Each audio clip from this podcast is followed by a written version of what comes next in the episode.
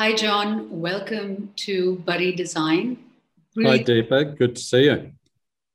Likewise, likewise.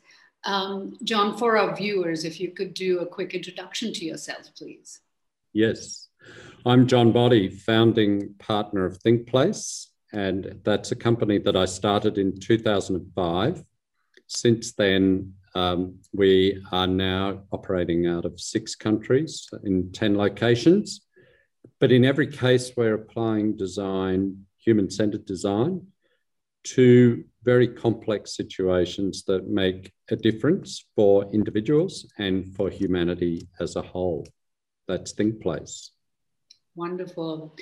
John, um, you're interesting in many ways, but one of the things that um, I recall from our very first meeting is you have um, you actually started off in the Australian tax department and then went over to ThinkPlace. Um, we don't often think of tax guys as uh, design thinkers. So tell us a little bit about that journey. Yes, it's an interesting story, Deepa.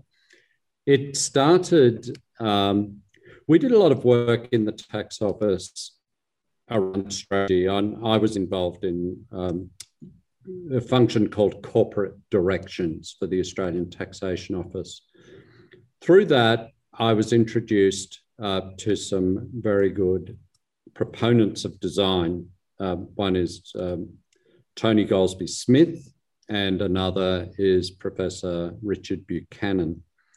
And they were grappling with how you might apply design to a large system.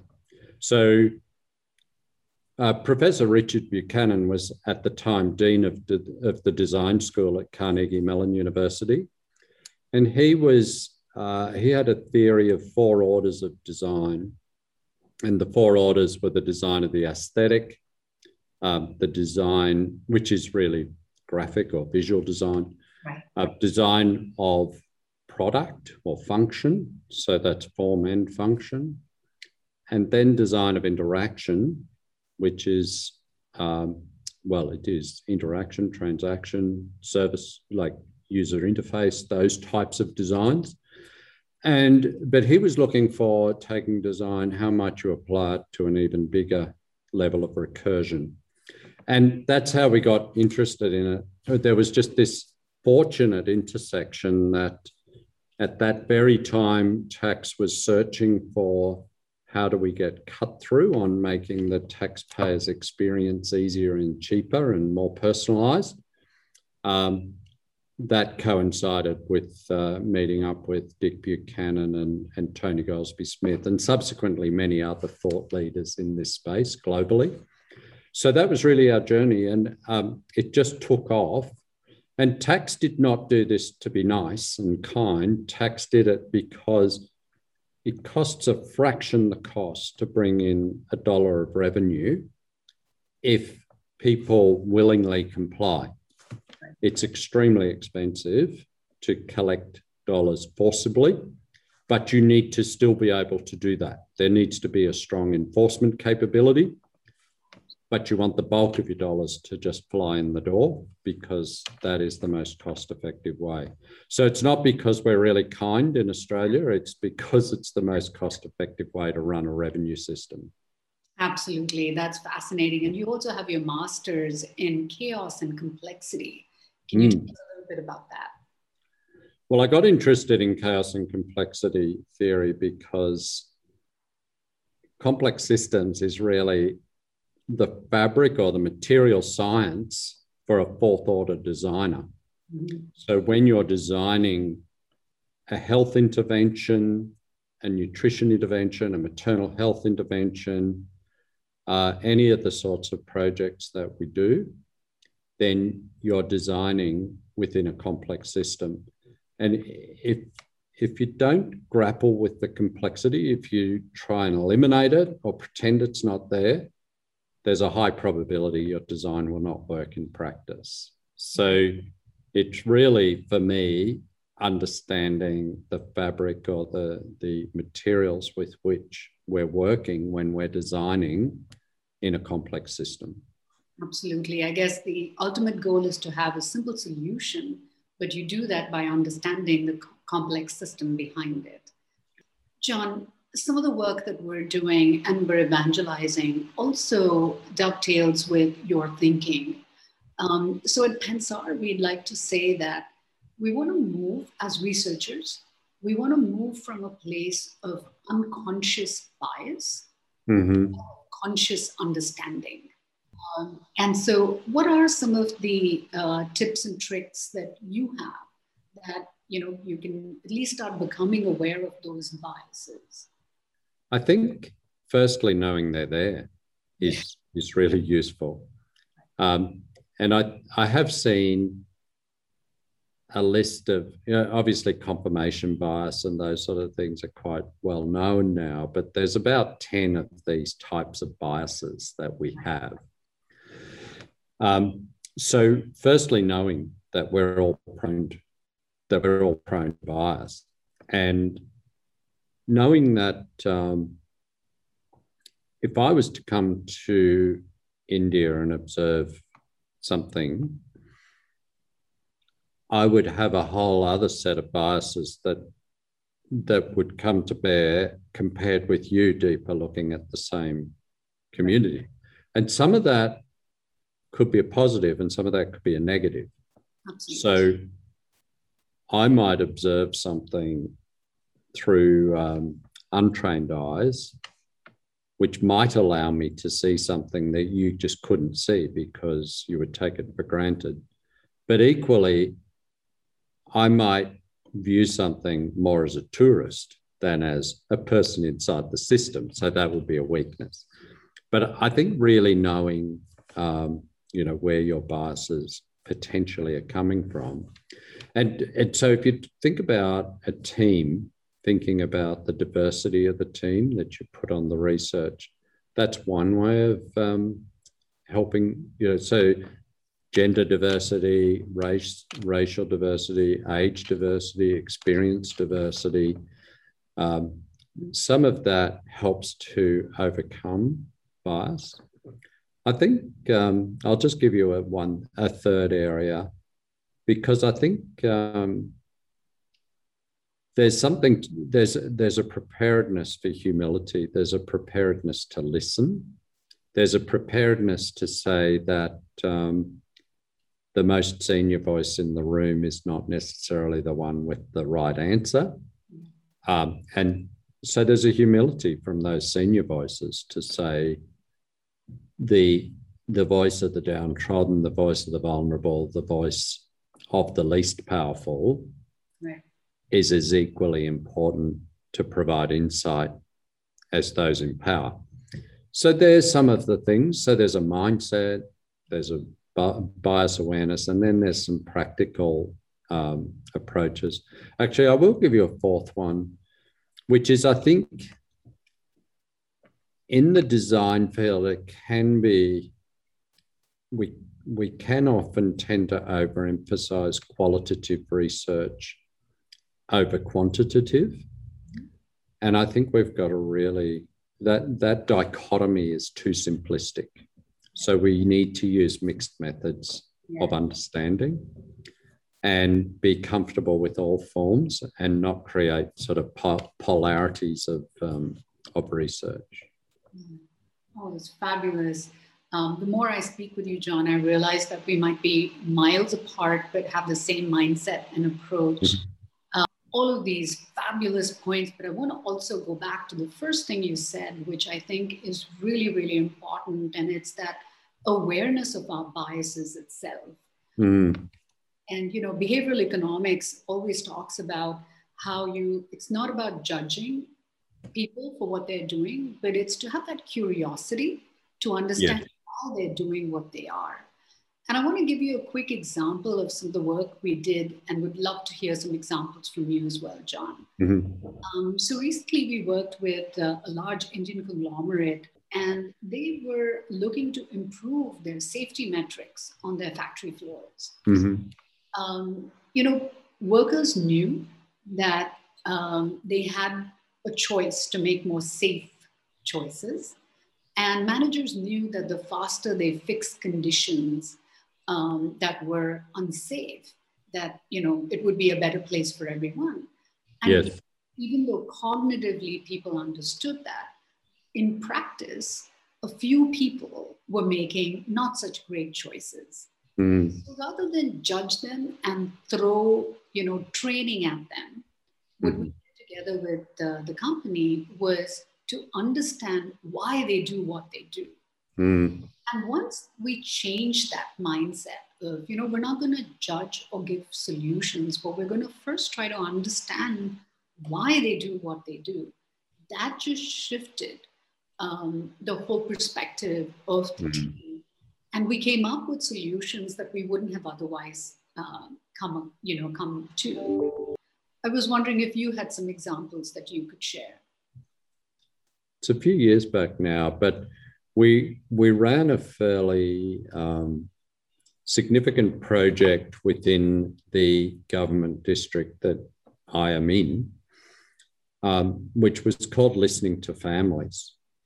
And what we were trying to understand was why, why are the services that are provided to the more vulnerable families in the community, in the, in the region that I live, why are they not really doing anything to help those families in a sustainable way? And so what we did, we took a fairly, um, probably, it, it, was certainly a novel approach at the time. And this project is, a, you know, it's a few years old now. But we took a novel approach at the time, which was we're just not going to rush to a solution. So if you think of the, you know, the typical diamond in a um, design process, I think a lot of times people try and close out the diamond way too early. and this client was a really interesting client in that they had a very high propensity to keep that diamond open for quite a long time. And you don't always find a client that's prepared to do that. But I think they knew that if we had a problem that was decades old and experienced all around the world, we weren't going to solve it in an eight week project. So, um, this was, you know, it was primarily, it was, it was deliberately called listening to families. It wasn't called finding answers for families. It was just called listening. And I think it just became very obvious that um, the families that are interacting heavily with, say, the health system are often the same families that are interacting heavily with the education system and the criminal justice system and law enforcement systems and pretty well any system that the government's running these people the welfare system and so on these people are heavy users and in fact in in the united kingdom i think these people were called the sort of homeless millionaires because a million dollars was spent on them of government services but they were still homeless and they were still marginalized from society. Um, so this project that we ran was really one of just genuinely listening and genuinely understanding all stakeholders in the system. So obviously the families and what had caused their situation, but also the trusted people in the families networks, the, the, the carers or providers, and then the government officials and the government service deliverers and judgment was suspended and it was really around let's see if we can let's see if ideas percolate. Let's not force a strategy. Let's not force solutions. Let's see what identifies itself. And um, some quite powerful insights did come out of that which were not mind-blowingly complicated but um, yeah, essentially there was significant power imbalances in the system. Um, people, what we did find, I, I, remember one of the important findings was a, a, lot of people in society are on a knife edge and could plummet into that world quite quickly. Um, so they're just staying in the mainstream economy. But I, I recall a story of a chef who um, she cut her finger quite badly at work with her chef's knife. And that meant she couldn't work. And she didn't have any forms of insurance against that eventuality because that's costly. Chefs are generally not permanently employed, they're, they're high casual workforce in the hospitality industry.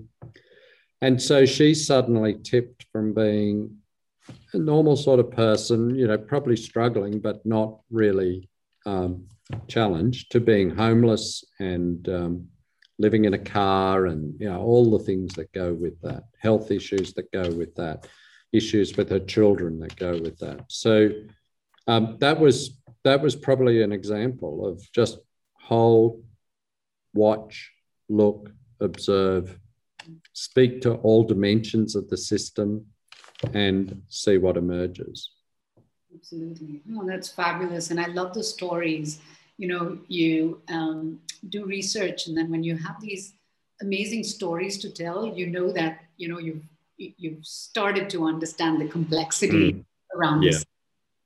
John, I want to switch gears a little bit. Um, you've done a lot of work given your um, you know your history with the taxation department and the government i know um, that you and thinkplace you work with um, large companies but also with the government so mm-hmm. can you tell us a little bit about um, what that triad of you know a, um, a company like yours large company and government can sort of come and do together that you individually wouldn't be able to. Mm, definitely. So, um, when we work with a client, um, uh, I, I borrowed this theory and then probably built on it. But when we're co designing, we talk about four voices of design. So, for, for millennia, really, I think going back to the Greeks, they talked about three voices of design. Mm-hmm. Um, I probably talk about, I've added a fourth voice. And, and so when we're doing a project, say with government, which might be about a big community system, um, a health system or an employment system or education, we're looking for firstly, the voices of intent. So, who has a vision for some sort of preferred future state that warrants doing anything to change the state?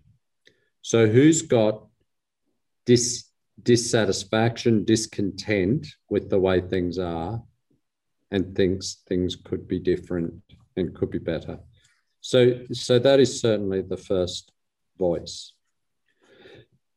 The, the way that governments have traditionally designed is they would then assemble around that problem state some experts. So let's take, for example, um, let's take, for example, something to do in the climate space. Then they might assemble around them people who, climate scientists who understand the science of the problem. Uh, they might bring together, let's say it's something to do with energy and its relationship to climate. They might bring people who run energy companies together, um, but their own policy experts and, and so on. So you end up with this sort of toing and froing between experts and the voice of intent. And that's probably the way that a lot of government change has happened over the decades. And know, throw in other experts, legal experts, IT experts, etc. But it's a debate, almost a wrestling match between the different experts trying to meet um, what the voice of intent is seeking.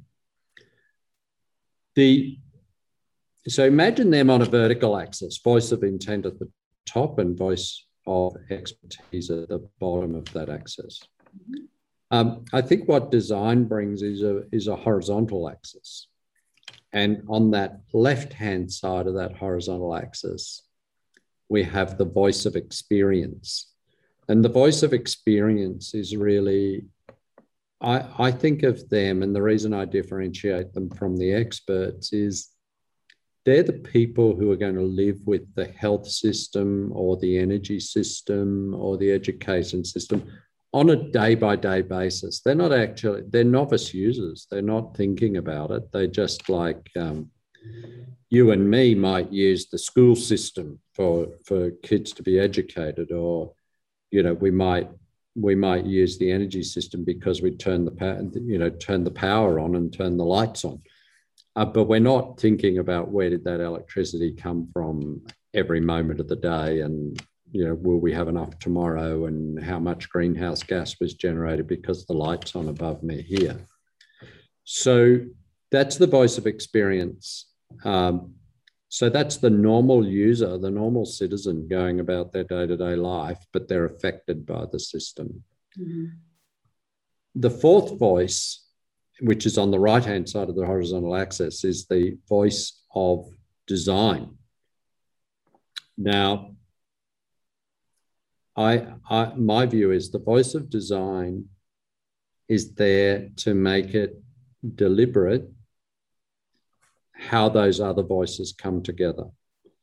So the sorts of things you've been talking about there, Dee, but the sorts of things like checking that your facts, opinions, and guesses are overt, checking your biases are clear, to checking that you've got the diversity of views in your in your um, in your group, thinking through what's our methodology, what's our blended methodologies, what's so, how are we going to reperceive the system? What are the questions we need to ask? What's the way forward through this?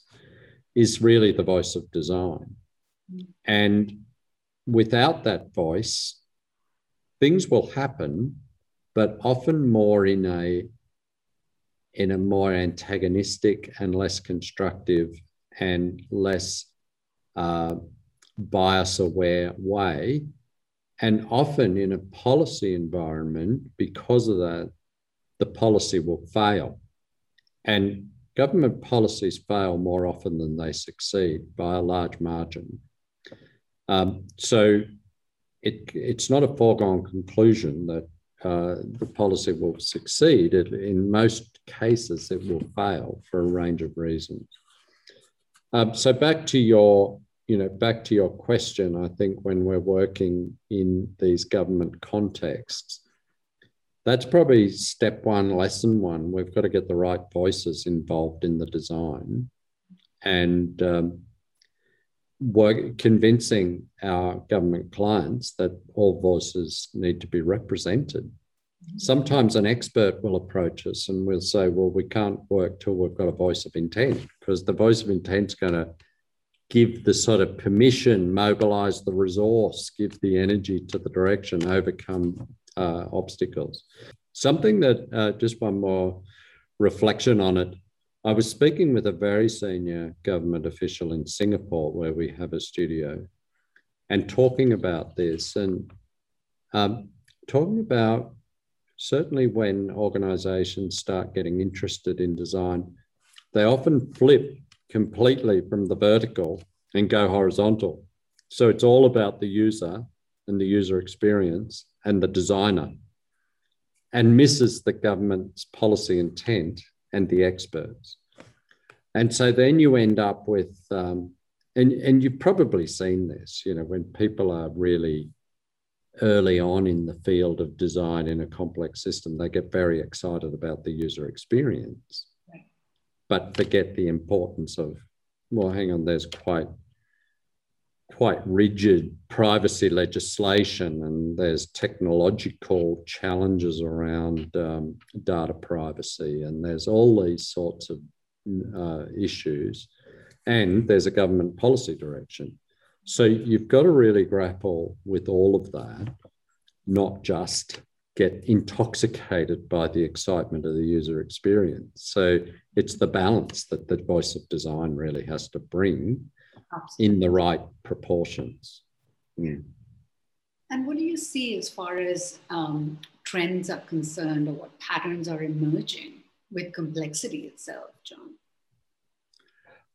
I studied my master's in complexity almost 20 years ago and people thought I was some sort of outsider or strange person, uh, especially when I said chaos theory as well. You know, that just became very intriguing. Um, it seems to be mainstreaming now. And systems thinking's always been a bit on the outer in my experience because it's a hard thing to grapple with, but it does seem to be moving more into the mainstream. So I think people are now more comfortable with the fact that the systems we're working with um, are not deterministic. They're not like machines where you can say, well, this is happening, and in five years' time, it's going to look exactly like this. And um, yeah, so people are just not, people are now more comfortable with this notion of ambiguity and notion that um, there could be emergent properties of the system that we never imagined. Mm. They're more familiar, I think, with notions of feedback that, um, you know, if I do something, you'll respond and someone else will respond in another way. And when you put all that together at a societal level, it just creates all this um, unpredictability. I, I, find people are more comfortable with um, with those sorts of notions, and there there's more people studying how systems behave. So I think they're probably the trends. Um, is just greater awareness, greater greater appreciation right. that it's worth understanding how complex systems operate.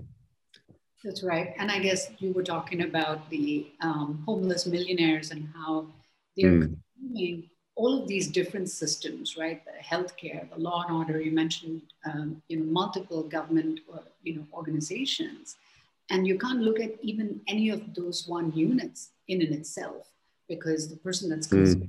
is actually interacting with multiple systems. So it just takes that complexity and systems thinking to a whole other level when you look at yeah. i think we often um, you know we'll often think yeah i know we i do it here. If you're working with the tax office then they refer to people as taxpayers. And if you're well well working with a social welfare agency they talk about social welfare recipients or customers of that. And then the bank has a customer and the you know the the um, supermarket has a customer. Um, and so everybody sort of names their person in their own language, but it's actually all, you know, it's the one individual. Similarly, in large companies um, that have multiple products, you tend to sort of have literally different personas for each product. Mm, yet, yeah. You know, the, your end customer might be a small business owner. Um, yes. Find many different ways, which just honestly doesn't make sense, but you know that yep. unnecessarily at that level of complexity. Um, yeah. Mm. John, thank you so much for this conversation. This has been fabulous. I learned so much about um, how you think about the various voices, how you bring in diversity with that, um, you know, ability to then voice everyone to voice their opinion that mm-hmm. with inclusion.